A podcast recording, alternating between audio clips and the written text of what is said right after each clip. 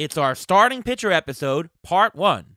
We'll talk strategies, undervalued players, mailbag, and much, much more.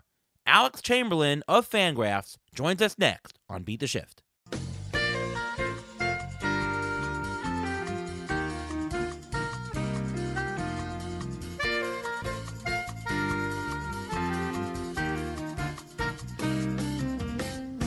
Welcome to another episode of the Beat the Shift podcast, presented by Fangraphs. I am your host, Ariel Cohen, and with me, as always, is Reuven Guy. How are you, Reuven? I'm doing great. How are you doing today? Not too bad. We had a beautiful day in New York yesterday. It almost was 70 degrees in the middle of February. Was it was it as warm for you up uh, in northern uh, New York? Yes, it was, but there's snow in the forecast tonight, another possible three to six inches, so the winter is not over. Oh man. Well, hopefully it'll be spring soon. Hopefully the baseball lockout will get settled. Uh, I'm not in charge of that, but uh, hopefully they'll do it. We've got a great show tonight, and uh, we have on uh, oh from Fangraphs. Uh, he was baseball writer of the year 2018. I've played a couple leagues with him in Tout Wars. Welcome to the show, Alex Chamberlain. Hey, hey guys, thanks for having me. By the way, did you know, Alex, that you are actually our very, very first guest on Beat the Shift when we were over at the TGFBI podcast? Do you remember that? I was first. I remember being pretty early, but I first. Wow. Well, Number okay, one. cool. Number we were the one. number first Nice. guest. We Bring couldn't think circle of any. then. Yes, we couldn't think of anybody better to bring on as our first. And uh, thank you for coming back on the show. It's been all uphill from from there. I'm sure. there you go. so uh, we're gonna talk pitchers. Uh, we are pitchers. Obviously, can't be covered in one episode. So a little bit of a split episode. This is part one, and we'll start with a little bit of strategy here. And first of all, if anybody hasn't seen it yet, Alex has created a pretty nifty pitching tool. Uh, do you want to explain uh, what that is and how people can go on there, see it, what it's all about, and use it and all that? Yeah, yeah. Well, it's on. Ta- I I host it on Tableau because it's a dynamic tool, and I don't know how to do uh, like website coding or anything like that. And Tableau is just an easy way for me to visualize stuff. But the the tool itself is a pitch comparison tool, and and basically what it does is it takes like uh, the myriad uh, specs from a pitch. You know, the, the velocity, the the spin rate, the release point, um, the you, uh, the movement. Excuse me, I was like looking for uh, what other important things there are, and and, and, other el- elements of a pitch too. And it, it takes all that stuff and um, it calculates basically compared to all other pitches um, which pitches are uh, the most similar according to those specs. And using that information, you can rank uh, or just like resort uh, the list of pitches from closest to farthest, and then uh, with that information, it'll show you for each pitch how that pitch performed. So uh, you can take, I think it defaults right now to uh, Corbin Burnes' cutter. You can you can look at the comps, uh, the pitch comparisons for for Cor- Corbin Burnes' cutter, and see uh, that the pitches that are closest to it uh, are are spectacular. Uh, and so uh, you can kind of use it. The, the way I like to use it is for pitchers who have small samples. Um, and I have a hard time evaluating pitchers in small samples because you'll see a couple starts. Uh, again, I just go by nature, it's a small sample, so it's volatile. Um, and it's kind of hard to weed out the noise and kind of hone in on a signal. So I will go to my pitch comps tool um, and uh, pull up a pitcher like Shane Baz, um, who only threw I think like 11 innings last year. Uh, and I'll go and compare his fastball to other pitches, and I'll compare his uh, his slider or whatever else he throws, um, and I'll see that his fastball is a lot like Gerrit Cole's, and it's a lot like uh, Jacob Degrom's, and I can take that information and kind of have uh, kind of an actionable idea about what to do with that small sample. You know, I think uh, a projection system can do a lot with results even in a small sample, but to know, um, you know, like the, the fastball performed well and it's valid that it performed well by, by comparing it to pitches that are very similar to that, and those pitches also performed well. It's just kind of like an, a, a way to externally validate things that I'm seeing with my eyes and also things that are occurring in small samples. I'm finding it very helpful to uh, evaluate pitchers who have kind of popped up or you know rookies who we don't have a lot of major league baseball uh, data for um, to kind of help me get a better sense of how I feel about this pitcher without being without kind of just throwing up my hands and saying, well, it's a small sample, I can't do anything with that. Right. Is this major league experience only that that's on the tool? Like it's Baz in the small sample size? Uh, yes, yeah. So it, it just uses the specs from Statcast, and Statcast is only Major League. Um, Right. you know, it's only in the Major League ballparks. Well, I guess technically it's in some single A parks now, but, but primarily I'm only using um, MLB data. So you know, once someone debuts, I can finally like look at their specs on their pitches. I can run it through that that tool, and I can f- get a sense for like who you know how good are these pitches um, by comparing it to pitches that are similar to it. Right. How do you how do you compare a, a, a similar pitch? Like how, how do you uh, pop up that all of a sudden Shane Baz? Oh, the comp is Degrom and Cole. Like how, how does that actually work?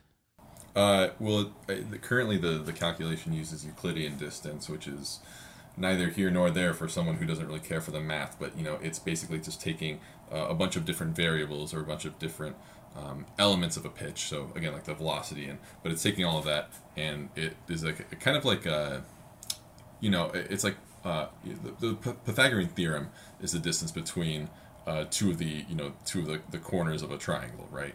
Um, the long side of the triangle. It's basically like Pythagorean theorem, but like for way more points and kind of like in a in a much larger multi-dimensional space, um, trying to find which pitches are closest mathematically. Like uh, you know, if a pitch is uh, Baz has uh, you know a, a pretty good velocity and um, certain kind of like movement uh, characteristics and, and release point characteristics, and it's going to look at all the pitches that are closest in that sense. So like if he has uh, you know a high, and I'm not talking about Baz specifically now, but someone has like a high arm slot or a low arm slot plus uh, lower velocity plus uh, a, a an above average movement profile, is going to find pitches that are similar to that um, through mathematics, basically. And how can we use this tool to find undervalued fantasy pitchers? That because that's what everyone wants to know. Everyone wants to get into the pitcher before there are big things. How can we use it for this? Yeah, so I so a lot of times like I I will look at a pitcher. I will go to a pitcher first and look at his comps. Um, so I will go to like someone like Shane Baz and I'll run through all of his different pitches in the pitch comps tool and be like, okay, this is how his fastball looks compared to other pitches. This is how uh, his changeup looks. But you could also do kind of like a reverse uh, engineering approach, which is like, okay, let's go comp uh, Jacob Degrom's fastball and see which pitchers are closest according to that. Or let's go comp uh, like Shane Bieber's knuckle curve and see which pitches are closest to that. And so you could take some of the game's best uh, and most elite pitches, uh, you know, like a, a Emmanuel Clase um, Class A, um, sh- uh, uh, not splitter, but a cutter, um, or power sinker, um, and uh, run it through the tool and say, okay, these are pitches that are, are most similar to that pitch, and kind of get a better idea of, um, you know, you could you could probably find a pop up guys that way um, by looking at the best pitches and seeing which random names uh, show up, it, you know, kind of in elite company that way.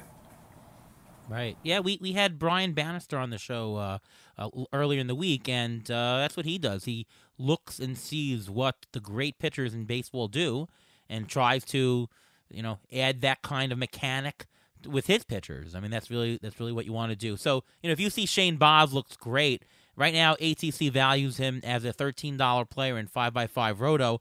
How does that affect your score? Are you bumping up his strikeouts? Are you bumping down his ERA? Like what what would you do procedurally to say, okay, I like Shane Baz and I've got better information.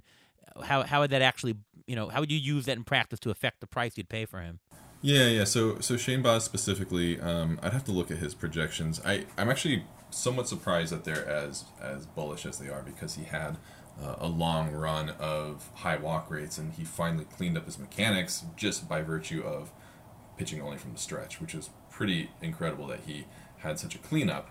Um, I think uh, he's always ran high strikeout rates in the minors, and so um, you know his his ERAs. I'm looking at his ratios right now in Fangraphs. They're pretty good for for a projection system. So I think there's Oh, yeah. there's uh, you know uh, I think that the projection systems are doing a good job of being as bullish as I am. I think there's uh, maybe a volume concern there, but he also has a volume concern. So I think um, you know if you looked at him on a per inning basis, he would probably look like one of the I would guess like one of the 15 best pitchers, starting pitchers, excuse me, in baseball. Um, of course, with only 124 innings per ATC, um, he's not going to quite make it that high. Um, but I think he's like the 36th 36th pitcher off the board or something. I mean, he's that's kind of like a, a nice juncture where you can start pivoting from quantity to quality. Um, you know, guys who are going to give you very high quality innings at that juncture uh, in a draft, you can start replacing them. Um, you know, with, with some of the depth that you draft later or, or off the waiver wire, and not not really have a, a significant opportunity cost. You know, if he if he gets shut down early or if he um, runs into some injury trouble. So, um, but with other guys, you know, I I might look at, um, you know, I, I think a lot of projection systems might be very outcome oriented. So there might be an opportunity to kind of like arbitrage there, where you see, um, yeah, you know, like he this projection system is still kind of factoring in that Camilo Doval uh, did not tweak his mechanics you know, in August. Uh, Triston McKenzie uh, also did not, twist, uh, you know, it, it, uh, projection system might say Triston McKenzie did not tweak his mechanics um, after he came up um, from his demotion early last year. Uh, and then stopped walking guys. So, you know, there, there's there's moments where like the projection system will see, uh, you know, two different guys um, in one season and say, you know, both of those guys are you know a true a true part of him whereas uh, you know mechanical adjustments like that will get lost and you can find that um, uh, by running like those numbers through the pitch comp tool i don't have the granularity right now to be able to be like okay do it from this date range kind of thing like what is what does camilo doval look like from august onward um, but it's something i'd like to add in and that way you can kind of get a sense for how has this pitch improved um, from prior to that mechanical adjustment to after. So um, I would say generally there's probably not too much actionable information. I do think it's really helpful for for people who are struggling to develop opinions about guys who uh, are are just debuting, who don't have a lot of major league data. Um, it's kind of helpful to get a sense for like what that their arsenal or their repertoire really looks like. Uh, great stuff, and, and obviously for established people, I think the project the projections do a great job. But of course, in the people with not that much experience, that's a blind spot of projections. So that's a great asset that, that you have here. And you know, speaking of volume, you mentioned uh, you're not sure of the volume.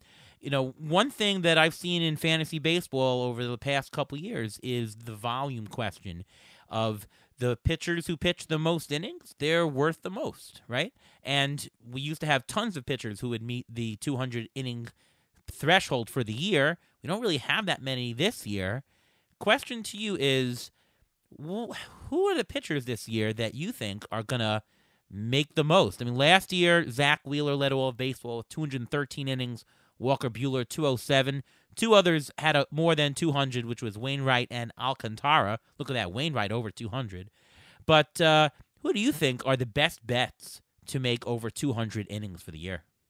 Yeah, I mean, if I had to pick someone, it'd be Wheeler. Like, if I had to just place my money on one horse, um, I think, um, gosh, I mean, uh, maybe someone like Gerrit Cole has been mostly healthy for his career. Um, Kyle Hendricks has been mostly healthy, although he wasn't working efficiently last year and, and got hit around. Um, he usually comes close. He's usually like 180, 190. Um, so maybe not 200 for him. Um, someone like Luis Castillo is always putting up volume. Um, but I, man, I try not to think. I try not to think too much about it because I've I've I've drafted pitchers before on the premise of them being uh, healthy or, or, or guaranteeing me volume and having them get injured. Um, so it's always it's a little bit of a fool's errand. I mean, the truly the pitcher who is most likely to give you the most innings is the one who's been the healthiest and the most likely to give you innings in the past. Uh, and at the same time, if you had some kind of like, uh, I want to, I think it's a, a, survivor model or a hazard model, model, I can't remember, but a hazard model might tell you that the guy who has been the healthiest longest is also probably the one who um, is most due for and due in loose well, mileage due for right? injury. Yeah, right, right. Mileage due, on most the arm. due, right in air quotes most due for an injury. So it's really hard to play that game where you're like, well, he's been the healthiest, but also like he had right, he has the most mileage on his arm, so he could get injured by virtue of being so healthy previously. So it's really hard for me to like reconcile that. Um, so Yeah. I, I try not to lean too much into innings. I do think if I was gonna like make a decision in a deeper league, I would I would think about Zack Wheeler up front because I think he might give me 190 innings, almost no doubt. You know, but I I don't want to guarantee that to myself uh, or or give myself a false sense of security because there there truly is none. Sure. And and for fantasy, it's important because it's it's more it's it's not only important whether you pitch a large number of innings for the year, but per start. Because if you want to get a win, the best thing you can do is stay in the game longer to give your your you know you the chance. Like uh, take a guy like um uh what's his name on uh, Seattle, uh, Marco Gonzalez.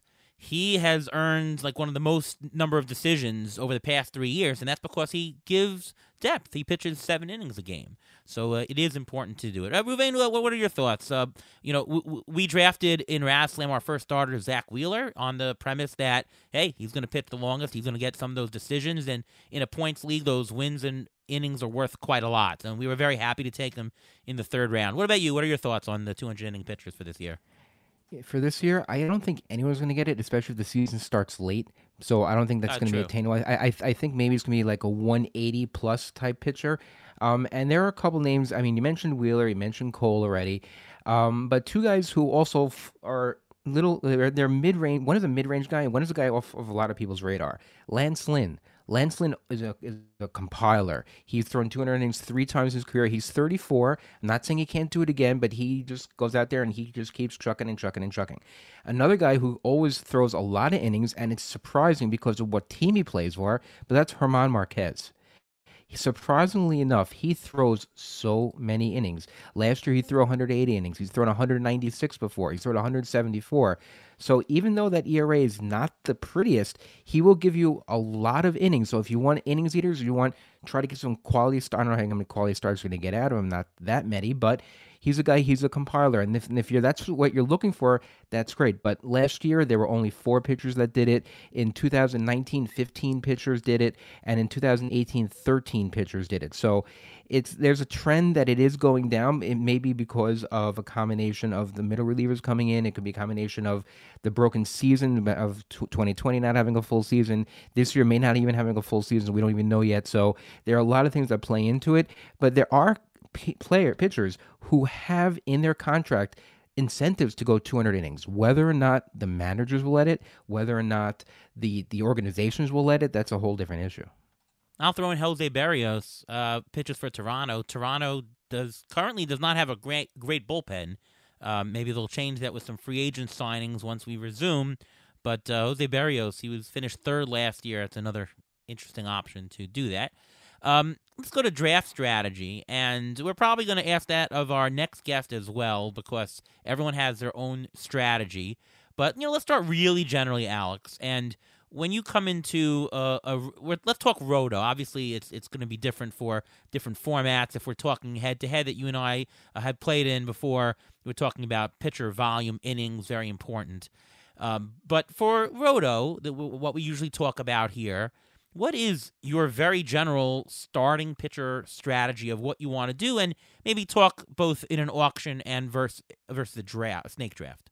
hmm Well, I I think the the strategy will apply generally and to starting pitchers, but I actually usually, you know, I'll look at ADP um, for for a, a snake, but also for for an auction because you can you can kind of get a, a sense of the you know the the the salary for a pitcher based on his ADP. Those should be pretty strongly related, but um, you know, I'll go to ADP and I'll start from the bottom uh, and I'll, I'll work my way backwards. And I want to get a sense of which pitchers I like where at certain junctures in the draft. And I don't really want to make this about the validity of ADP. Um, you know, my, my kind of like my fundamental idea about ADP is they are they're price tags. And if you walk into uh, a store with two hundred and sixty dollars to spend on food and you're ignoring price tags, then you're not going to get the best deals. It doesn't matter what you think about the prices, um, whether they're good or fair or whatever. Um, if you walk into a, a store, a grocery store, two hundred sixty dollars, you and, and you're ignoring price tags, you're not going to get the best bang for your buck. So I'm looking at ADP and I'm trying to get a sense of which, especially for pitchers, which pitchers I like later in the draft, and I, I want to have an idea of, of how many there are available.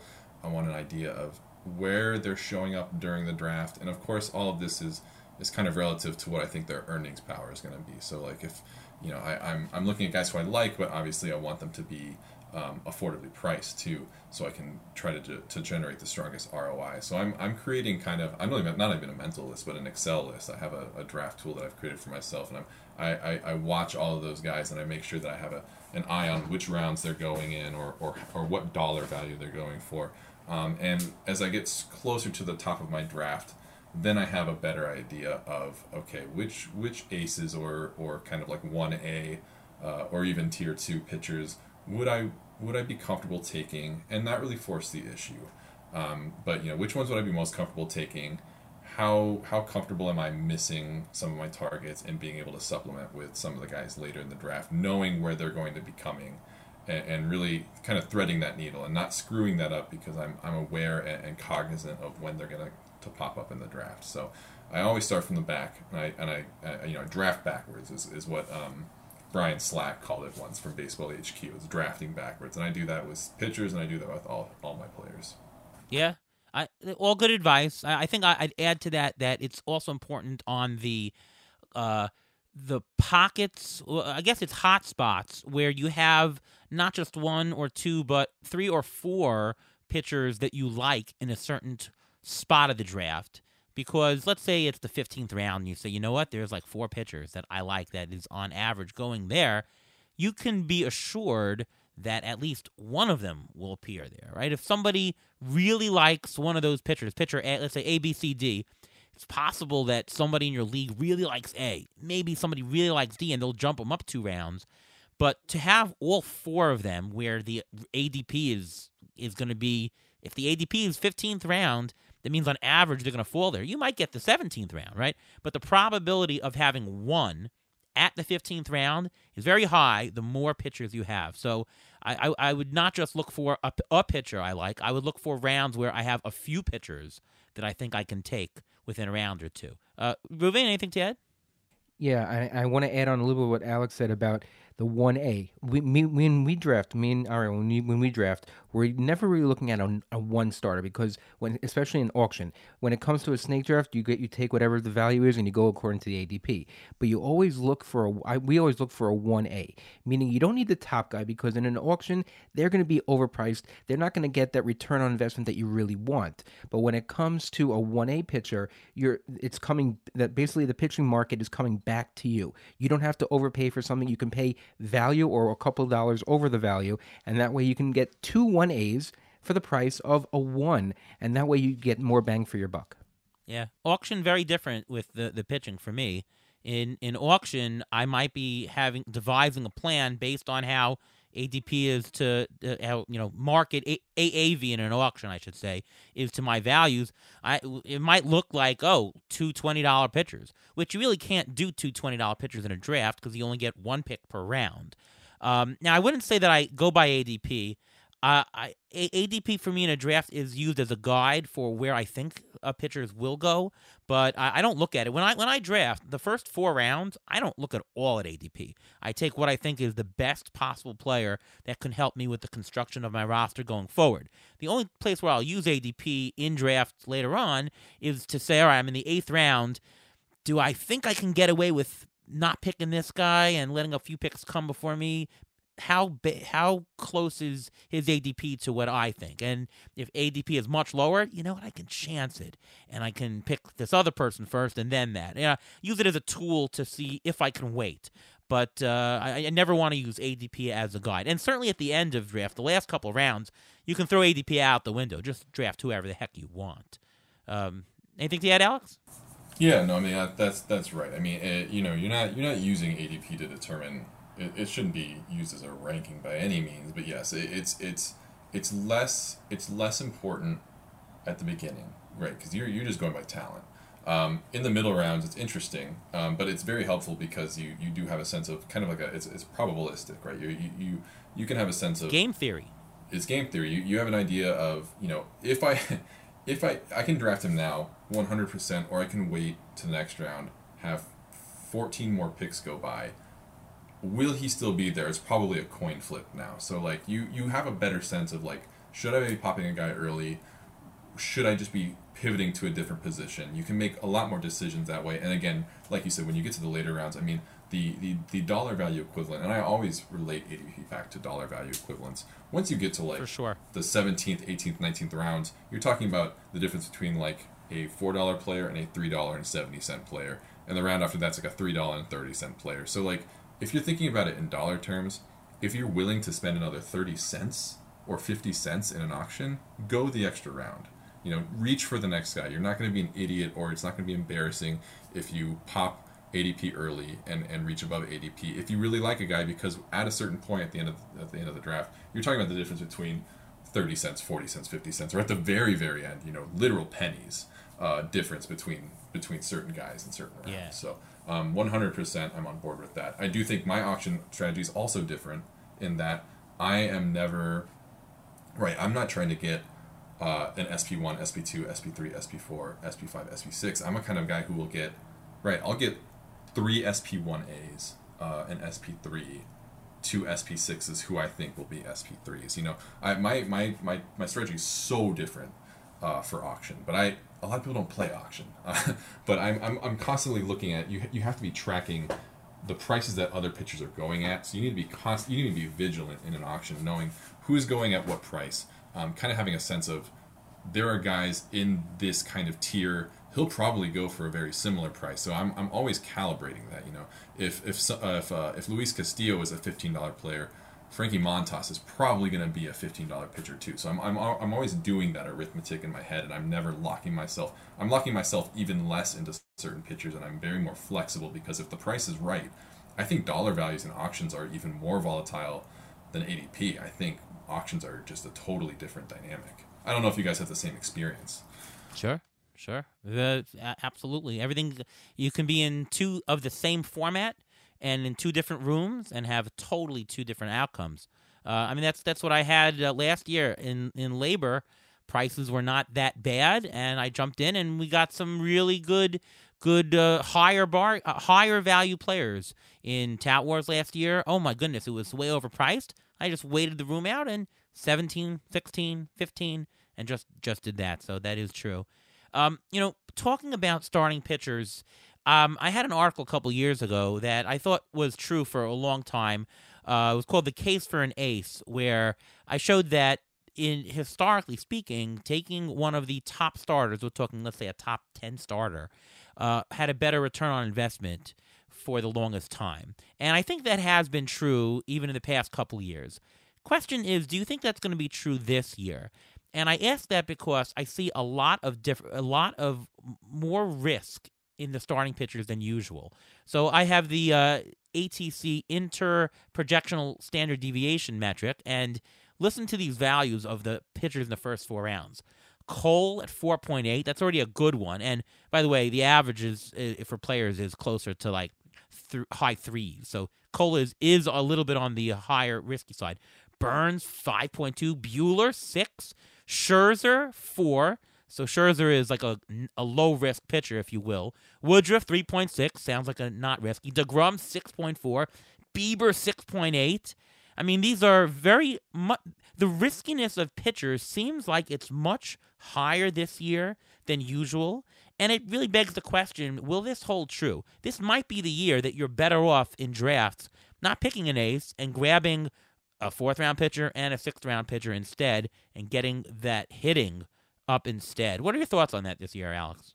Uh, I mean, that's exactly what I've been doing. So I agree, and I think Yeah. I think in addition to the riskiness, there there's also the added element of there. I think pitching is running deeper than ever before. I mean, I, I you know in the past we I think Paul Sporer calls this um, The glob. what is it? The glob. I call it the minefield, and it's like right around SP 20 to 25 through SP 40.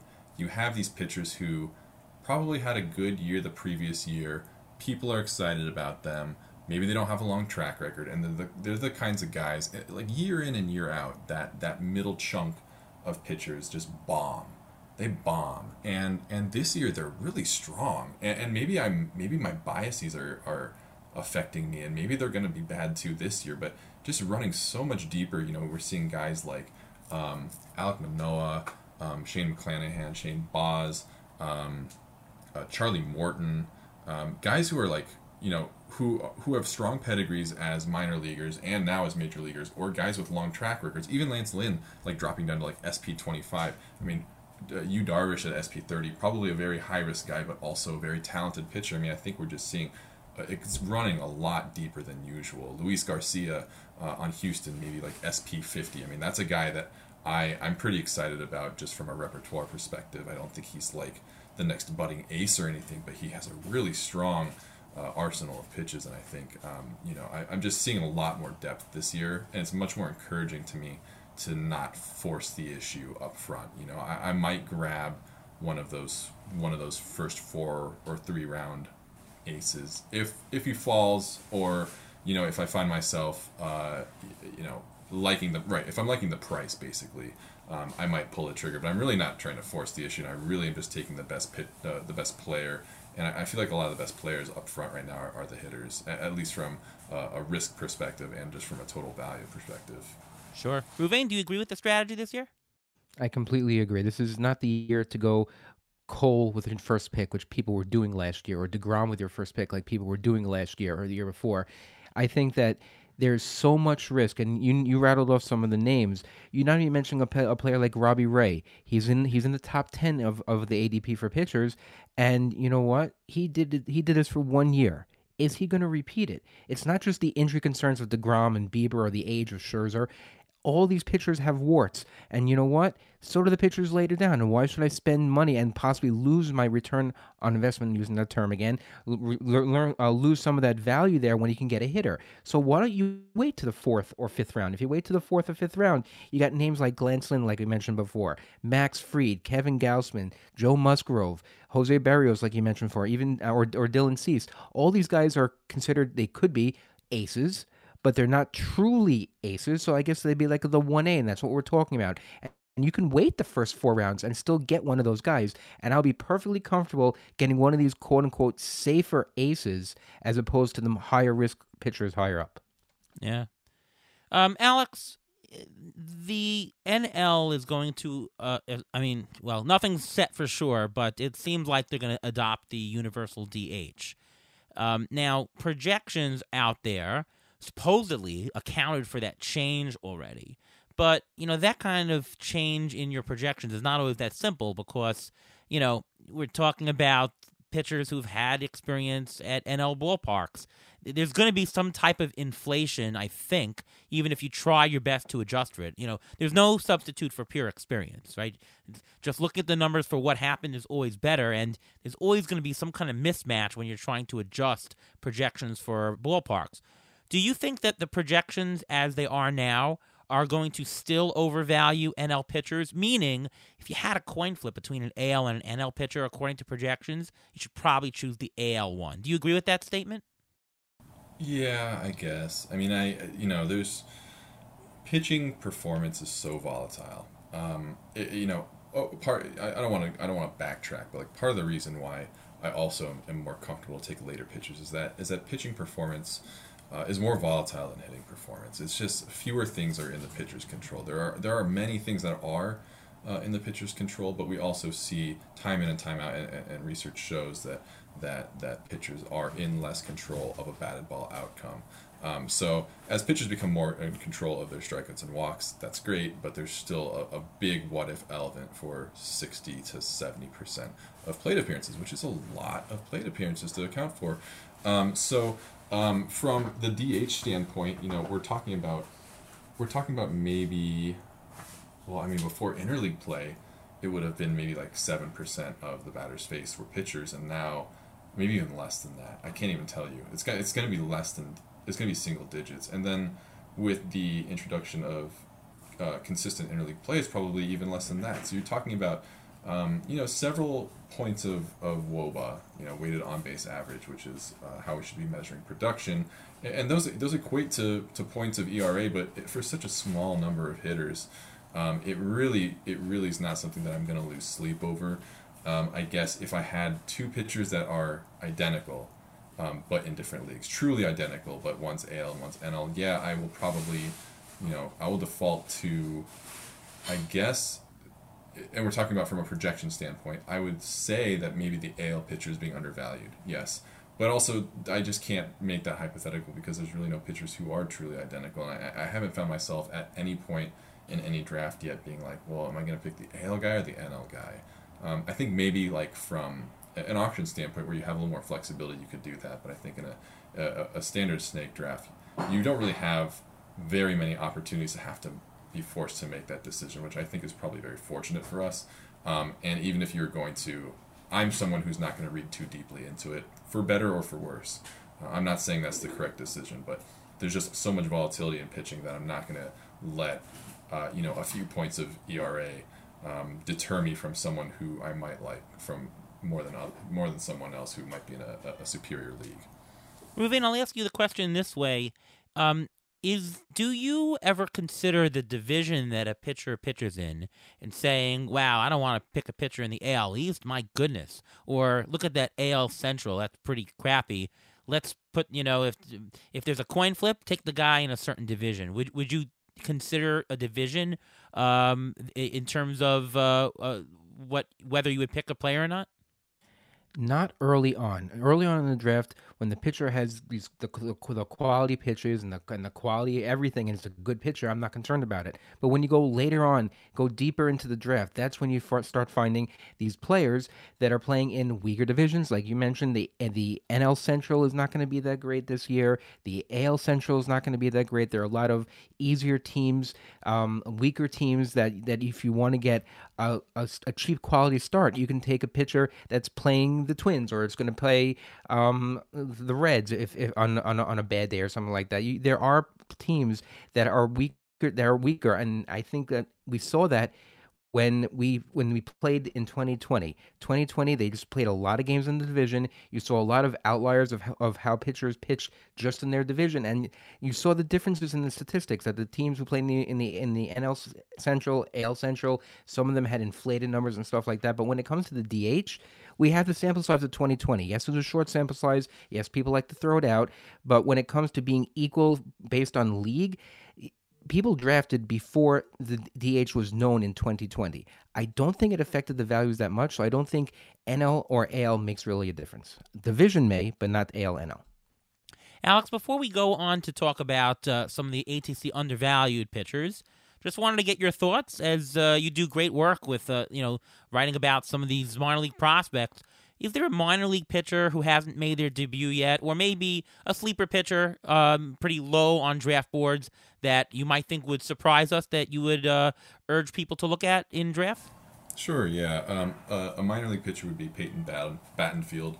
Excuse me, he's on the Cleveland system. He's actually been traded twice in his very short career, but he is uh, extremely high strikeout, extremely low walk rate. It's a very, it's very quintessential of Cleveland to be targeting these guys right now who have, who have big whiff rates, who have very tidy walk rates, you know, exceptional command. Um, these are the guys that they're really targeting in their systems right now, and, and maybe they're not totally polished. Maybe they're missing, uh, you know, a secondary pitch. Uh, maybe you know these are the kinds of pitches that are working better at triple against triple A hitters than than major league. Uh, I'm sorry, triple A hitters, excuse me, uh, and not major league hitters, but, but you know the kind of guys who are who are very polished already in terms of their uh, their the, the critical elements of pitching and trying to add a little more to that to turn them into viable starters. Peyton Battenfield it looks extremely appetizing in that regard. In terms of a major leaguer, I'm all in on Patrick Sandoval this year. Um, you can use the pitch comps tool. He looks like a spitting image of uh, like a peak, not peak, but you know, like uh, Luis Castillo. Uh, Luis Castillo before 2021, where he had a bad year. Um, so the I think good Luis Castillo. The good Luis Castillo, right? The the the, the ground ball heavy and whiff heavy Luis Castillo. Um, yeah, he looks he looks great, and that was some that's something where my pitch comps tool clued me into Pat Sandoval because I, I he wasn't really on my radar, and I was again ready to dismiss him kind of as like oh you know had a nice small sample, um, not like overly thrilled by the peripherals or anything, but when I looked at the individual pitch comps, I'm like wow, I mean this is really I mean the sinker stands out, the changeup stands out. You know, this is all really impressive to me. And you know, that late in the draft, he's like SP sixty or whatever. I'm willing to take. You know, I, will I'll leapfrog ADP by one or two rounds to make sure that I'm getting Patrick Sandoval and and knowing that like I, I'm not missing out on a whole lot um, by by gambling on him later in the draft like that, as opposed to you know again um, taking a, a, a, certifiable gamble early on, on on certain pitchers. So Patrick Sandoval is my guy. Um, targeting him a lot. If he doesn't pan out, he doesn't pan out. But I'm not going to again. I'm not going to lose sleep over it because his ADP is is pretty low right now, especially in 12 team leagues. Yeah. So the questions on those two players on uh, Sandoval. Um, why are projections? I mean, projections don't dislike him, but most projections have him a bit over a, a four ERA. ATC is one of the low people with a 3.92 ERA, which uh, mimics Steamer actually. Um, why are people as low? Why, why do you think projections aren't taking into account something that you see a breakout with these pitches? And on Peyton Battenfield, uh, is hit. Uh, I mean, he, the organization is fantastic for pitching. Cleveland. Um, I don't think he's done anything higher than Double A. Do you see his ETA as, as coming up this year at all? Yeah, that's that's the primary issue with Battenfield. I, I actually passed him in a, in a DC in a, in a draft and hold 50 team draft and hold league. I'm sorry, 15 team 50 50 player draft and hold where I thought I'd be getting him and everything. I I, I kind of just realized like you know what I mean he the, the, the the soonest he shows up this year is probably September. So um, he's someone that you're thinking about for 2024. I'm sorry, excuse me, 2023. Um, if you're in a dynasty league, you got to be targeting him. Um, I mean, he just looks like he looks incredible, um, especially through his first you know two or three runs through the minors. But yes, you're right. It's it's been low minors. He'll definitely start in AAA. Um, Indians don't. I mean, sorry, excuse me, Guardians. The Guardians. Uh, um, they don't have a ton of pitching depth, so it is conceivable that he shows up sooner than later, like maybe in the summer. But I'm not going to hang my hat on that. Um, it's it's possible that we never see him uh, this year at all. It's entirely possible. So I'm not trying to get him too many places, but he is quite exciting to me. Patrick Sandoval, um, you know, I think I think the biggest blind spot with with projection systems is really knowing when to credit or discredit pitchers for their contact quality skills. And there are certain types of pitchers who excel, um, and that's that's primarily based on the pitches they throw and the locations they throw them based on you know just kind of like the, the models and the zone analysis that I've done are, are the sinker guys and the low in the zone changeup guys. That's that's Luis Castillo, um, that's Patrick Sandoval, that's Lance McCullers, that's Framber Valdez. Um, these guys who are getting tons of ground balls. Um, really, you know, it, it kind of goes back to that old adage about targeting guys who are, are, are, high ground ball guys. I don't think that's the only way to succeed, but the guys who are the sinker changeup combo guys end up performing significantly better than average in terms of managing that contact quality. And if a projection system just looks at Patrick Sandoval and regresses him toward the mean based on a fairly small sample of you know batted ball outcomes like 80, 80 innings worth or whatever in, in last year, then I think it's going to be underestimating that ability. That is probably already, you know, a, a, locked in skill.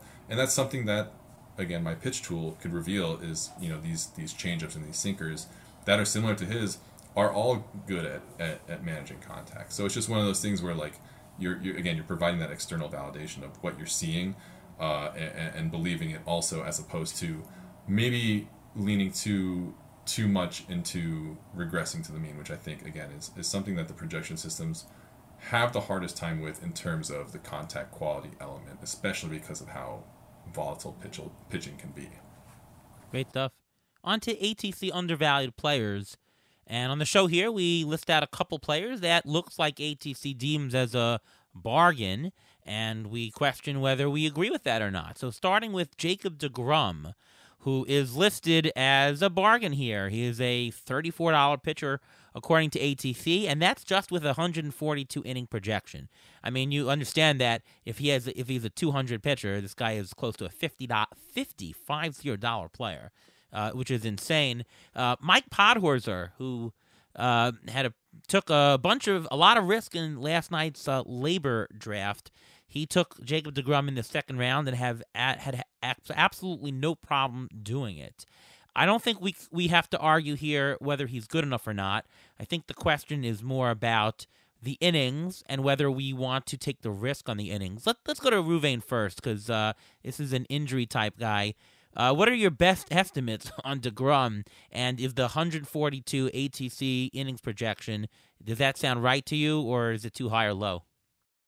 I think it sounds a little bit low because he's in a walk year for his contract. He's going to put it all out there. The Mets are not going to hold him back that much.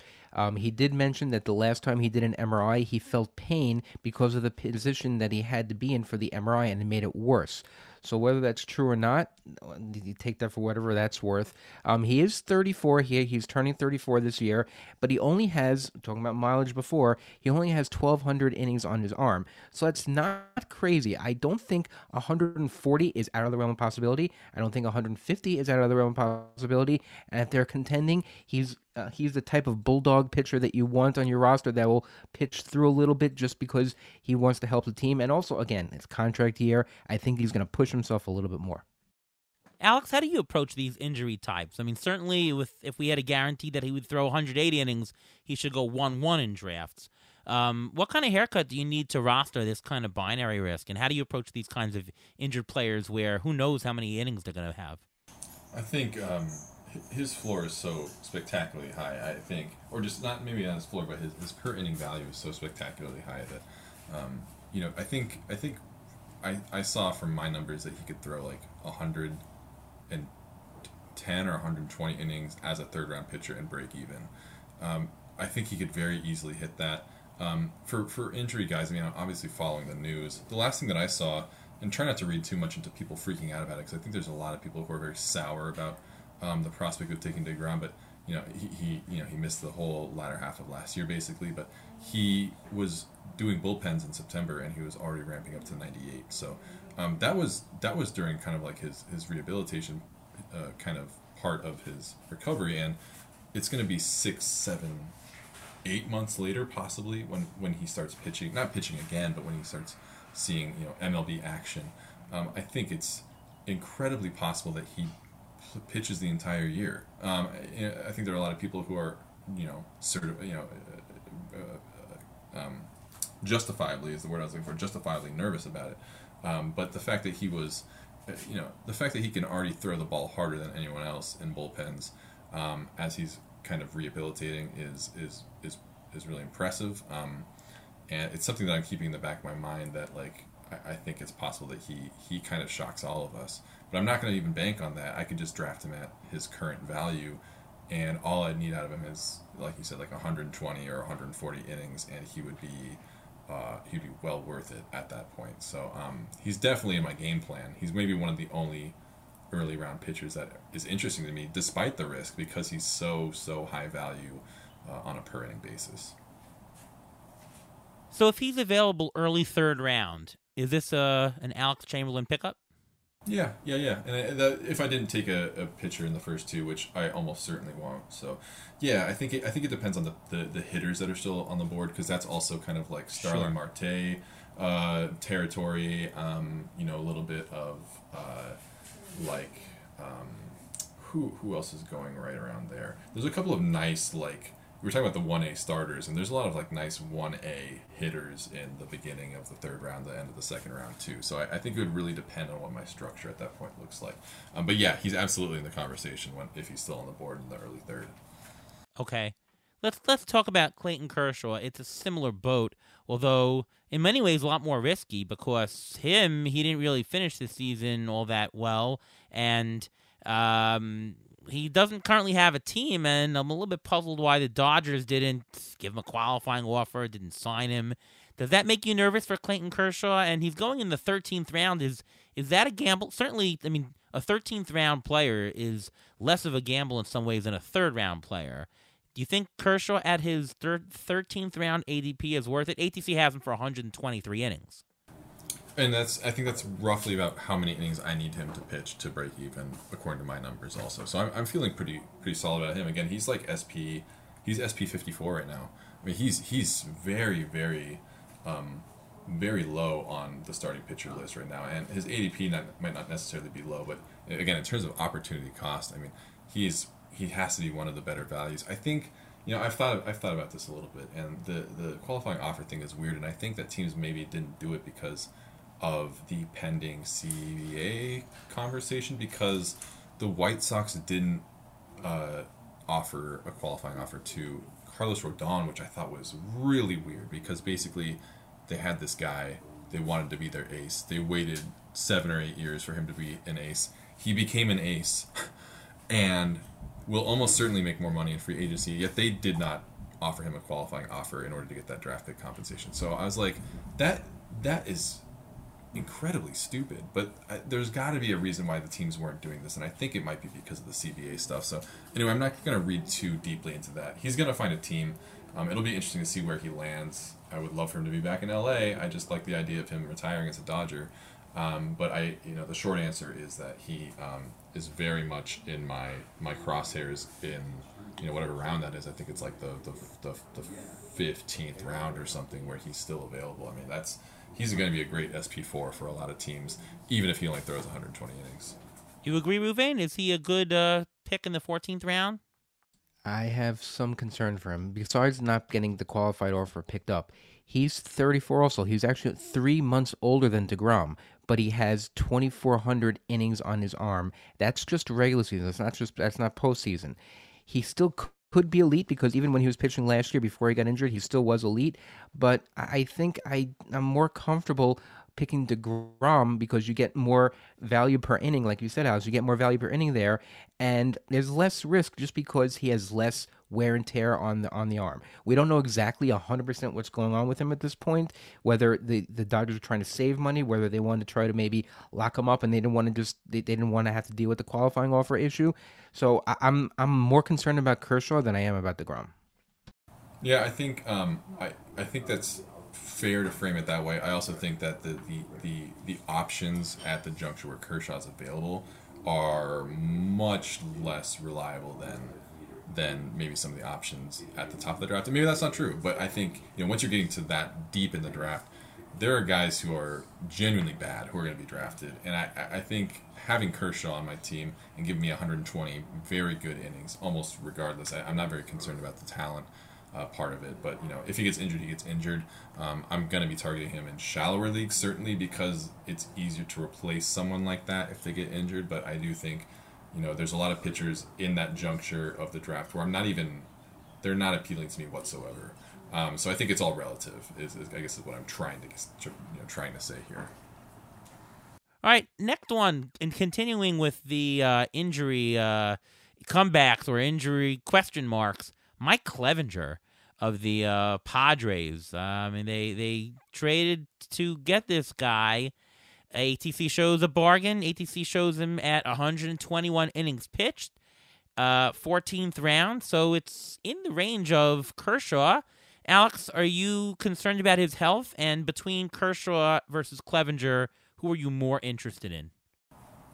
Uh, I'm more interested in Kershaw. I, you know, I like Clevinger a lot. Obviously, before before his injury, I think, you know, pitchers are coming back and maybe this is anecdotal, but they seem to be coming back better and better from TJ TJ surgery. Um, you know, I think something like thoracic outlet syndrome is much more um, is much more of a death knell than Tommy John is these days. I think I think a pitcher can have Tommy John surgery, come back and and possibly pitch to the same level that he did before. It's just that it's just not guaranteed. And Clevinger is is fairly affordable in drafts. He's not like he's not as low as I'd like him to be. Um, I, he hasn't really been on my radar. Um, like you know, every time I, I have the opportunity to, to, to, select him in a draft, um, there's just always better options. Um, so I've never really had to make that decision. I think in an auction, I would definitely be considering him more because there's more opportunity for me to grab him at a price that I, I think is more representative of what of what he might give me. I'm a little concerned that the, the strikeouts might cave or it might be you know a slow kind of ramp up um, from uh, you know, being off for 12, 16 months or whatever. So I'm, I'm a little, I'm a little cautious about it. I thought he'd be, I thought, I thought the folk, I thought the, the community would be maybe a little more bearish on him, but they're, they're not quite as bearish as I thought they'd be. Reuven, are you at all interested in Mike Clevinger? You're the health guy. No, I actually prefer Kershaw than Clevinger here. Um, Clevinger, he had Tommy John back in November of 2020, and as of September last year, we haven't heard anything since. He was on track for his rehab. But the Padres don't have such a great track record when dealing with this, inj- this type of injury, rehab, that type of thing. Just look at Chris Paddack, look at Nelson Lamet. They, I mean, Nelson Lamet, they figured it out and he became a reliever. Um, but he's uh, Clevinger only threw 41 innings in 2020. He didn't throw innings last year. He's post Tommy John. Could you expect more than 120 innings from him at his ADP? Uh, you're going to get that value if you're going to get 120 innings out of him. The Padres list him as a number four starter right now, but they have a lot of flux in that starting rotation right now. The, the, a lot of pitchers there don't project to pitch that many innings, so he may be part the plan. He may not just pitch that many innings, and if he's not going to pitch that many innings where you're getting him, I would prefer. I would definitely prefer Kershaw than Clevinger. Yeah, I didn't say my opinions on both these pitchers yet, but I'm actually out on both of them. Um, I don't prefer either of them. I, I do not want to take uh, these kinds of risks uh, with the innings. I understand Kershaw is going to give you good production, although he's not as good as he used to be. Uh, um, you might get a high threes ERA this year. It's possible. Uh, I don't know what uh, why the Dodgers didn't offer him that, but I have a feeling they'll sign him again. But no, I, am not interested in this type of risk. I, I think that uh, you need a little bit more of a discount than even this is going to, to take these guys. Um, I'm, you know, you, you you don't you you don't have to win a league with these guys, but you could lose a league if you have guys that are going to be your number four pitcher and they're out. I, I like winning leagues on volume. I like winning leagues on less risk. And I generally don't like taking the risk at this level with my starters. I want guys to really solidify and give me those innings and those ratios. And I I don't love taking these risks. DeGrom is very different though because DeGrom's level is so above everybody else, and I'm more optimistic about his health um, for some reason uh, than than these guys. Um, and it's it's funny how Kershaw is really not that much older than Degrom. Everyone thinks of Kershaw as the old man, but Degrom is actually getting up there in age also. Uh, it's just that he found success later in life. Uh, than the do you, others. do you think you being a Mets fan makes you a little biased behind that? Because I mean that does play into our minds, even though we we try to disconnect from the teams we love to pick the players that we love, but you know it's kind of hard. Um, it doesn't make me more biased about Degrom, but I have more awareness about Degrom because I see him more regularly, um, and and we get the the bigger feel for him. So I don't think it's a bias. I think it's more awareness, if that makes sense. Okay. Um, let's talk about Charlie Morton. Charlie Morton is a tried and true vet. I think he uh, has mechanics that remind me of Roy Halladay. And using your pitcher comp tool, Alex, Gerrit Cole comes up, Jon Gray comes up, some decent strikeout people. Um, you know, he's 38 years old, but I kind of think he's a guy that can give you innings, and 162 is doable. And what a tough dude. I mean, he, he, he pitched after he broke that leg. He, he kept pitching on it. Uh, the guy is just bulletproof, and bulletproof means a lot. Uh, I he he has twenty five dollar upside.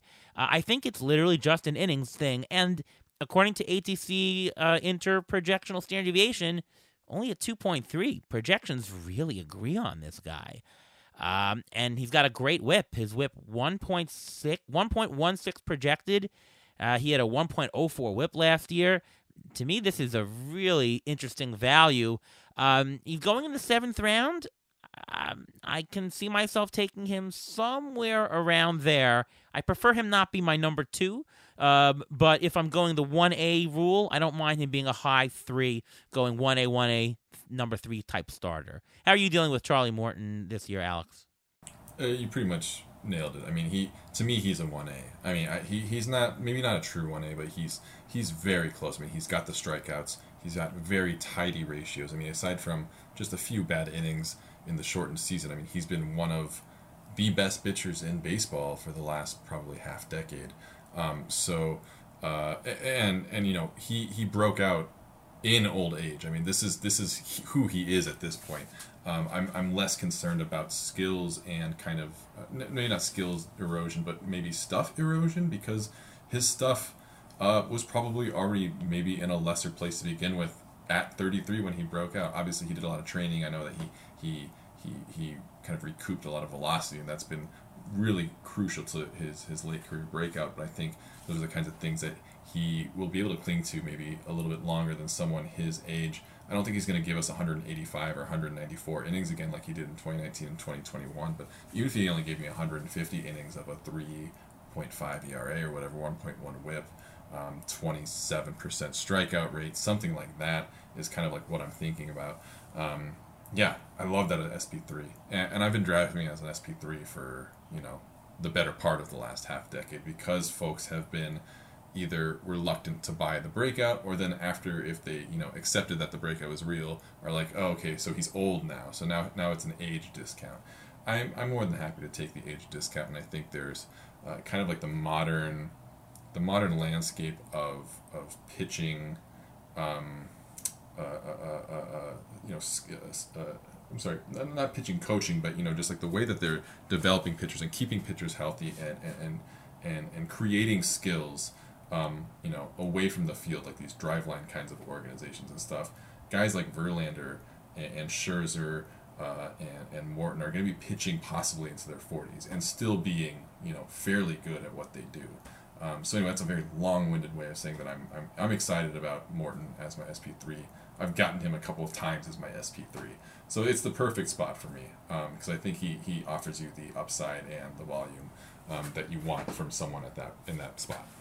Reuven, how does he compare to another Braves pitcher, Max Fried, uh, who's a slight bargain according to ATC? Uh, he's not a big swinging strike guy, but he did have a nice 26% strikeout rate last year. But of course, Fried, his best aspect is his high ground ball rate. He's got a career 50 to 55% ground ball rate in every year, and his walk rate is on the low side. So, uh, are you interested in Fried? How does he compare to the value per spot that you're getting uh, with Morton? I like Fried a lot better. Not only because he gave me his autograph a couple years ago when he was not even anybody, but um, I'm very comfortable. He's thrown 165 innings twice so far. Last two year, last two full seasons of ERA 2.25, 3.05, and whips both years of 1.09. So even though he doesn't get you a lot of strikeouts because he does have that crazy ground ball rate, he's an ERA and a WHIP stabilizer, and he's a perfect two to A three if you wanted to say something like that. His ADP is around 72 right now. Um, I much more prefer him over Morton, but I'm okay with Morton also. So I just prefer Fried more. We actually, I actually had some news on Morton. Morton said last week that he's mostly caught up to where he would be normally at spring training, which means that he is fully healthy. So the projections that you say, whatever you say for Charlie Morton, it should be based on a healthy Charlie Morton and that he's fully healed. So that if that helps anybody, great, but I still think Max Fried is a little bit better. He's younger. He's, I think, 12 years younger than him. Um, but Charlie Morton can have an quote unquote Adam Wainwright type season because he's done this a couple years now. A couple years ago, he wanted to retire. And I think if he wouldn't have gotten injured and he won the World Series, I think he may have retired after last season. But because he didn't, I think he's going to pitch more, and I think he's going to be just as well good as he was the last couple of years. Yeah, and the lockout actually helps him because a could delay the uh, could let the injury heal even more, and also if there's any kind of innings limit for him because he's older or whatever, uh, less of an issue because it's less of a season, right? Uh, anybody with an innings cap or somebody who might be limited for any reason, either because he's old or young, right? Anybody who just a, a a young rookie who hasn't thrown a lot in the majors, it could help them. That's interesting. I like I like Fried a lot. Um, I, I'm I even though Fried does not get you the strikeouts, I think it's more important in roster construction, especially in a draft, to take a guy with a dependable whip because you can always find strikeouts. You can always throw a two-star pitcher if you've built up your whip and ERA. So I really like Fried. He's much easier to build a nice roster around than most. You agree with that, Alex? Uh, it depends on what your roster looks like up to that point, but I suppose so. I mean, um, again, he, he's he's heavily reliant on his contact management, and he's very good at it. So that is a, a bona fide skill of his. Um, you're the you're the Kyle Hendricks guy, right? Aren't, aren't I'm the Kyle Hendricks guy. Yeah, yeah. Fried, Fried, Fried, Fried is great command. I mean, it, there's a reason why he, he's able to run those low ERAs. I don't think he's a 225 ERA. I don't think he's necessarily a 304 ERA. You know, the ERA estimators are um, are you know relevant for a reason, and they have him. They're, you know, they significantly over overshoot his actual ERA. I do think that the, the, the, projections are about the same, but if you look if you put the projections for for Fried and, and Morton side by side, I mean Morton uh, is going to be the better value even with possibly you know twenty less innings. But uh, you know I, I think um, I'm indifferent. I mean I, they're both targets of mine, so I, I don't. I, it, it's always depending on um, the context of everything coming before it. Um, they're both they're both targets for me. Um, and, and I think just just to be clear, the, the you know the inverse of that is I I go through my drafts before they start and, and kind of like cross off guys that I know I'm not targeting at all kind of thing. Guys who you know if they fall a certain uh, a certain amount in ADP or, or price or whatever, um, and then there's guys who I just like um, kind of regardless, or, or I'll go above and beyond their their AAV or their AD, their ADP. And Fried and Morton are, are, are kind of in that that vicinity for me. All right, next player, Michael Kopech. He had 103 strikeouts in just 69 innings. If he were to pitch 160 innings, just 160 as a starter, that pace would give him almost 240 strikeouts. Well, we know that you can't just scale up numbers, but it looks like a lot of potential there. Um, Michael Kopech seems like a nice bargain on a very high upside pitcher here. And by the way, if you are playing in those leagues that have SP or RP slots where you don't just have pick any pitcher, he qualifies in both. So, uh, are you interested in Kopech, Alex? Uh, not really, not okay. really, because I, I, think his I think his le- his leash on a per start basis is going to be very short. I think he's going to be doing a lot of Blake Snellian kind of starts where he's maybe going for if he starts, if he starts, and I, am not even sure he's going to be a starter next year or, at least start the year in the rotation. But um, you know, he, he's going to be. Um, I think we're going to be seeing a lot of four and five inning starts never going six. I, I, I would be surprised if he does. Um, and I could be wrong. I could be wrong, but I'm just not seeing a lot of volume, and I'm not I'm not loving that the role is not guaranteed yet. Um, maybe things are changing. Maybe I've missed some news, but the you know the last I heard was that he quote unquote has to fight for a rotation spot. So um, you know if you know if if if if they're making decisions based on talent, he will enter the rotation and he will be good. Um, but he's just he's not playing into my plans right now. Well, if he doesn't start games and he comes in as a bulk starter, he probably will win more games than if he was a starter. And if he ends up being more of a reliever, those ratios will be even better. So he, he could be interesting. Reuven, you agree? I think he's more valuable as a middle reliever, as a bulk as a bulk type inning guy after the opener, only because he also has a history of wildness. In the minors, he was walking a lot of people. Um, as a reliever, he he was averaging three three walks per nine innings. Um, as a starter, uh, actually, when he started, he actually started eight uh, games so far in his career. He had a 1.26 um, walk per nine innings, which is different. But I, I think that he's his problem is going to be his control, um, and the fact that, that he threw two miles per hour faster that as a reliever than as a starter shows why those strikeouts were up. So I'm a little I'm a little bit nervous about those strikeouts, you know, materializing if he remains as a starter. But if he does the bulk in, uh, inning thing, then I'm 100% for him. Before we go on to our next player, it's time for the Injury Gurus trivia of the week.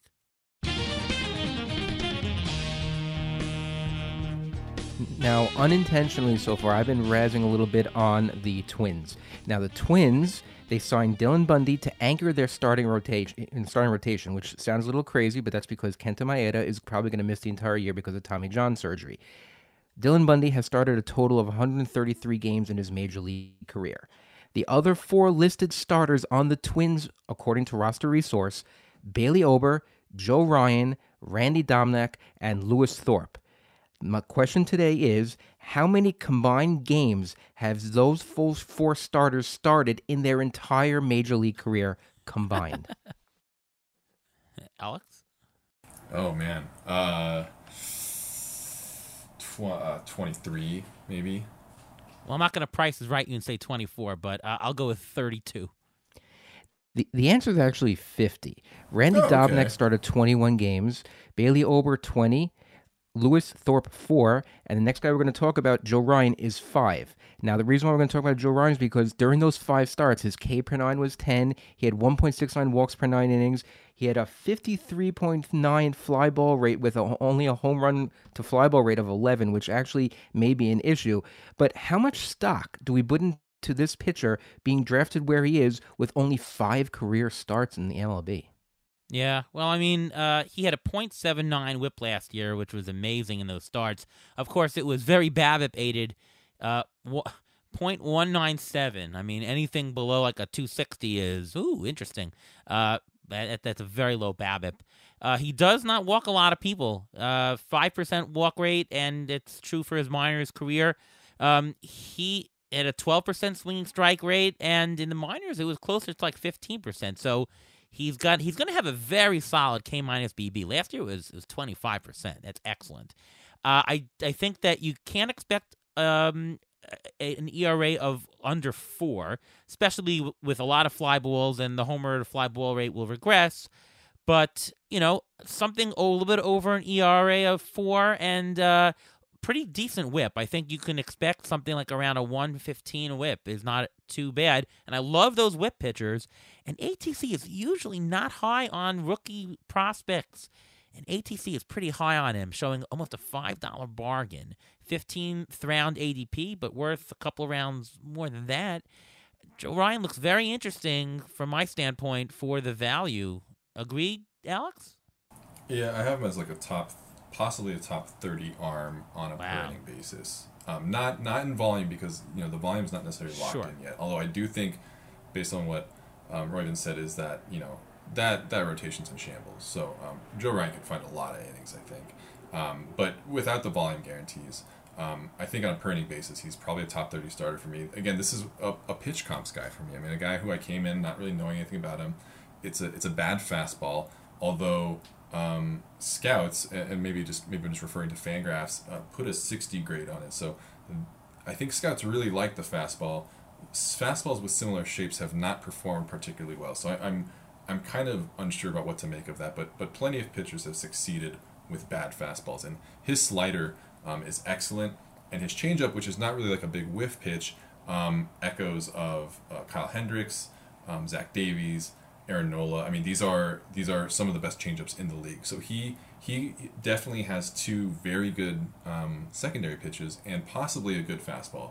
Whether or not he has a good fastball is probably going to be the difference between if he's giving up a lot of home runs or not. And you know, I think I think it's valid to be concerned of the home run issue, and I think that would be born of uh, the bad fastball issue. But the two secondaries and and solid command are enough for me to be pretty excited about him. And the good part about that changeup is it's going to be kind of um, it's going to play the opposite role of that fastball. I mean, it's going to get um, a ton of weak contact if it's anything like the Zach Hen- or um, the, the Kyle Hendricks and Zach Davies and Aaron Nola changeups that it comps so closely to.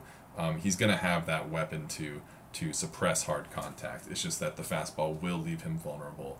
Um, but I, I think he he could be like a mid to high three ERA guy with a right, like you said, a solid K minus BB.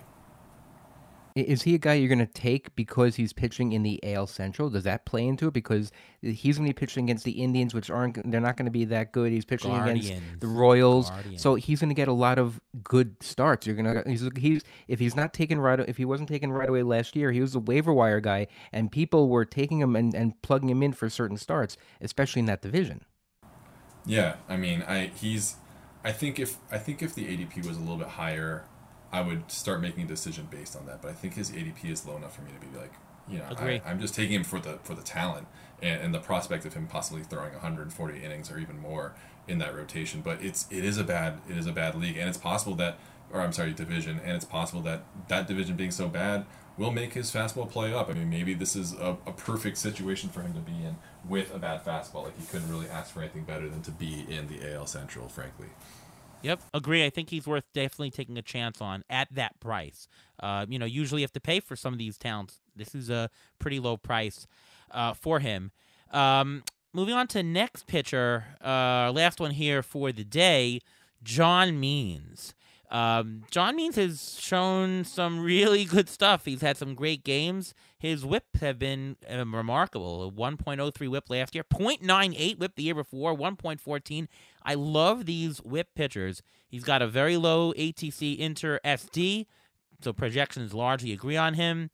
Uh, in terms of strikeouts, you're not getting that fantastic strikeout rate as others, but again, the whip really helps with other roster construction. Always, it helps build up that base of ratios so that later in the year you can throw in an extra two-star pitcher because you've built up that thing. Now, here's the interesting thing about him that I I, I can't understand. Um, they announced in Baltimore that I can't remember exactly when they announced it. I think it was back in maybe November or December. I think December they announced his his uh, that that Baltimore was going to move the fences back, right? His ADP for the month of November was 204. I would think that for Means, the ADP would have gone up for him to a, a better ADP because, you know, you, you say, oh, Mountcastle's going to lose home. Well, John Means should technically get a little bit better uh, than he was before. And what happened to the ADP? It actually went down. His uh, December ADP 227, January ADP 222. It's been holding there. February ADP 220. So uh, people are still getting a discount on John Means. And I don't see why. I think he's in the 15th round. He's a guy who can stabilize your. I guess it's the strikeouts. People love taking these strikeout pitchers, but I look. I, I look at the walks. He's got a 4.5% walk rate last year. That's phenomenal. And now he's going to be able to limit some more homers. So I'm very interested in uh, John Means, who your pitch tool, Alex, says is has a comp to both Giolito and Scherzer. So what are your what are your thoughts on John Means, the Baltimore Oriole? Yeah, I like him. I like him. I like uh, the park situation now more. You know, with the whole left field expanding thing, he is he is one of the most flyball oriented pitchers, and and you know before we make a, a knee jerk reaction and, and, assume that's a bad thing, he he has like uh, if I'm thinking about this correctly, and I might have to look at the numbers, he, he has either the top three or the number one highest fly um excuse me pop up rate you know pop-ups as in free outs. So he he works up in the zone so often, um, and and and induces such weak contact at the top of the zone that he um, he's going to run a low BABIP, and he you know he's going to run into um, home runs. That's kind of what Justin Verlander did. Um, in 2019, uh, in, in 2019, Justin Verlander started pumping fastballs up in the zone. I think his fastball, his four seamer, gave up 25 home runs on its own 24 25 homers and he still had a 2.58 ERA. Now I'm not going to say that John Means is Justin Verlander, but this up in the zone approach with fastballs, getting tons of weak contact, um, getting more whiffs up in the zone. Um, that's something that that John Means can do now more effectively with the the walls pushed out in left field. So I think you're not only going to see lower BABIPs, but you're going to see fewer home runs. And um, and right, he's got he's got solid control. I mean, he's not a bad pitcher, and I think folks are I think there there might be a bias against flyball pitchers because of this kind of false uh, this this false um, kind of assumption that flyball pitchers equals uh, bad and ground ball pitchers equals good. And there's a certain point where you're you know the higher your fly ball rate or the inverse is the lower your ground ball rate, the more pop ups you're you're you're inducing just just kind of by virtue of how you know your ball your batted ball distribution looks. So um, John Means is great. I like him a lot. Um, I don't want to say great, but he, he's he's a good pitcher, especially at his ADP and the fact that you know the the, the new park and, and, and all of that hasn't really changed anything is kind of uh, astonishing. I guess you know some of us. Uh, yeah, we, I'm we surprised. ingest news differently because people make knee jerk reactions all the time, and the fact that this is not doing anything to his draft stock is very interesting to me. I'm very surprised. Uh, Reuven, do we get a third thumbs up from you? Yes, you do. I like John Means a lot. I think he's actually like a Max Fried light. They're both lefties. Max Fried is a ground ball pitcher. He's a po- and John Means is a pop up fly ball pitcher. Uh, John Means' his career fly ball rate is forty eight percent. But look at that. But the ERA is not that high, and the WHIP is not is is pretty good. And the fact that they're moving the fences back a little bit that only helps him. The only question is how many innings he's going to pitch. Last year he only pitched one hundred forty six. He never pitched more than one hundred and fifty five innings before. But besides that he is to me like a Max Fried light, and if you can get a discount on him, grab him. All right, we'll do a couple of questions here.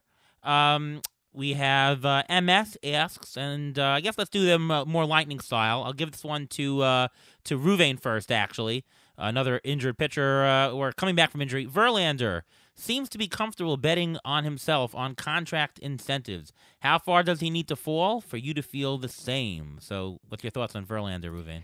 I am not touching Verlander, so he's got to fall very far. He hasn't pitched in a while. He, he's in uncharted territory, and having Tommy John surgery this late in his in his career, I am all out in Justin Verlander. Agree, Alex, or no? Yeah, yeah, he's just not been a target for me, and, and kind of the Clevinger issue. You know, I just I'm I'm cautious about the Tommy John situation. I'm even more cautious because he's old, and I, and I understand that he's he's in uncharted territory himself by being this old and this effective, um, for the most part. But um, you know, it, this is just this is this is a lot of risk to be taking on um, at that juncture in the draft.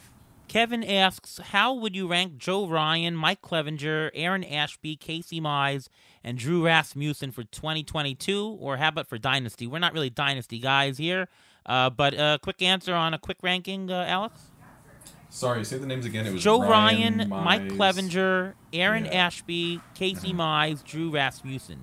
Uh, pretty much in that order: Flip, Mize, and Rasmussen. Um, Ashby is interesting. Um, I'm not. I'm not sold necessarily on the skills yet, and again, that's a pitch comp revelation for me. I think he is interesting. I know that the AAA skills or the AAA stats were very.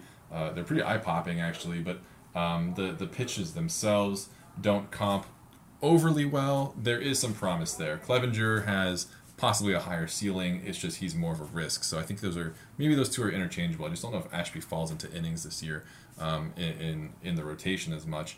Um, Rasmussen's also an interesting arm, but um, was much better in relief than as a starter, and I think people see him as a starter where I you know I don't think he's going to necessarily play up the way he, he did in relief, and um, and Mize being the worst of the the five just doesn't have uh, much at all in, in the way of tools, uh, despite his pedigree. We'll do one more. Murad asks, question for you and your guests. What is your blind spot when drafting a team? I know you like to draft values, but how do you balance between values and high upside players? By the way, just to elaborate on the blind spot, I'm referring to your weakness or things you've never considered before but are coming around to it recently. As an example, I'm now opening I'm now open to picking a closer pretty high up this year, which I've never considered before. Thoughts, Alex, on a blind spot?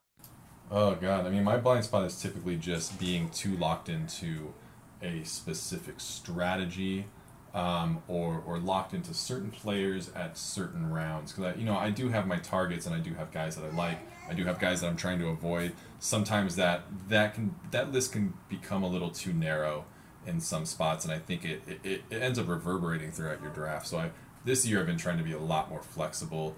Um, really just trying to force myself to um, not feel that bias of my targets and still at most points just take the best pit the, the best excuse me the best player that's available or the best player that's available for my current roster construction and not try to force the issue of fit this target into this current roster and see how it works. Reuven, you have a blind spot? Believe it or not, I think it's taking injury guys too early. I, I think I give uh, injury guys too people who are injured too much credit when they come back. I think they're going to get more value than I really think so. Last year, I, th- I think we had Dinelson Lamet on all of our rosters. That screwed us over. Um, we, we we take these guys toward the middle to the end of the draft, and I'm a little nervous and hesitant about taking him. That's why I don't want anything with, with a whole bunch of different players coming back from injury. Some of them yes, some of them no, but I had, I need to see proof before I can take him. Yeah, um, bl- blind spots are usually blind for me. Um, yeah, I mean, uh, I, I think maybe a blind spot I have is uh, in pitching. Uh, I'm definitely I used to be really good at drafting the pitchers. Uh, I've studied quite a bit more on the hitting, and I think I do a better job now. And I haven't gotten into myself yet into the level of pitch detail like you, uh, uh, like you have, Alex, uh, or some others have, uh, Nick Pollack, and they know the ins and outs of this slider's working, this changeup's great, and they're changing the pitch mix. I haven't really gotten deep into doing that, and that's definitely a blind spot that I have. And I'd say maybe um, prospects. I don't really know prospects, and uh, that that is one too. Reuven, quick injury update. Go for it. Okay, I got three players I'm going to throw out here. First of all, Matt Allan, who is a pitching prospect for the Mets. He had a second surgery on his right elbow last month. He is not expected to pitch this year. DJ LeMahieu said last week that he is fully healthy from October sports uh, her- uh, surgery for sports hernia, so he's good to go. And this is bad news. Josh Jung, who's a top Rangers prospect, is expected to be out six to eight months after arthroscopic surgery to repair a torn left labrum that he injured in the weight room. This means that Iser Kiner Falefa will see more time at third base for the Rangers. Alex, been a really great show. Thanks so much for coming on. Um, before you go, can you just tell us where we can all find you, reach you, read you, and all things Alex Chamberlain? Um, yeah, thanks for having me on, guys. It's always a pleasure. Um, I uh, am on Twitter at Dolph Hauldhagen. Um, I'm not going to spell it. If you find me, you've earned it.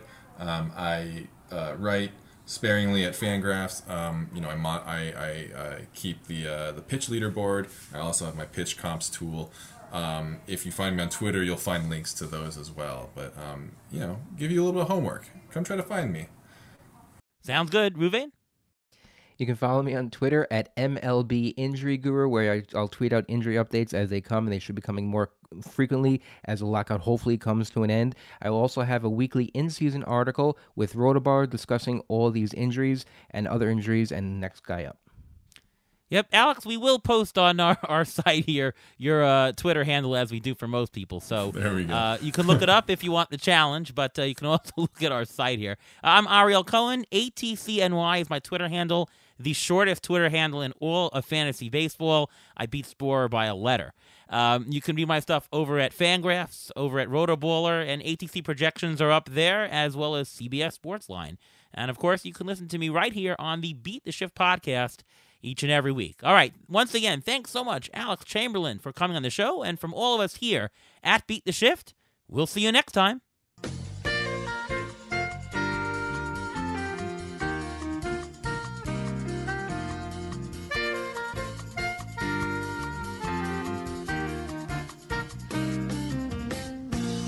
Thanks for listening to the Beat the Shift podcast presented by Fangraphs.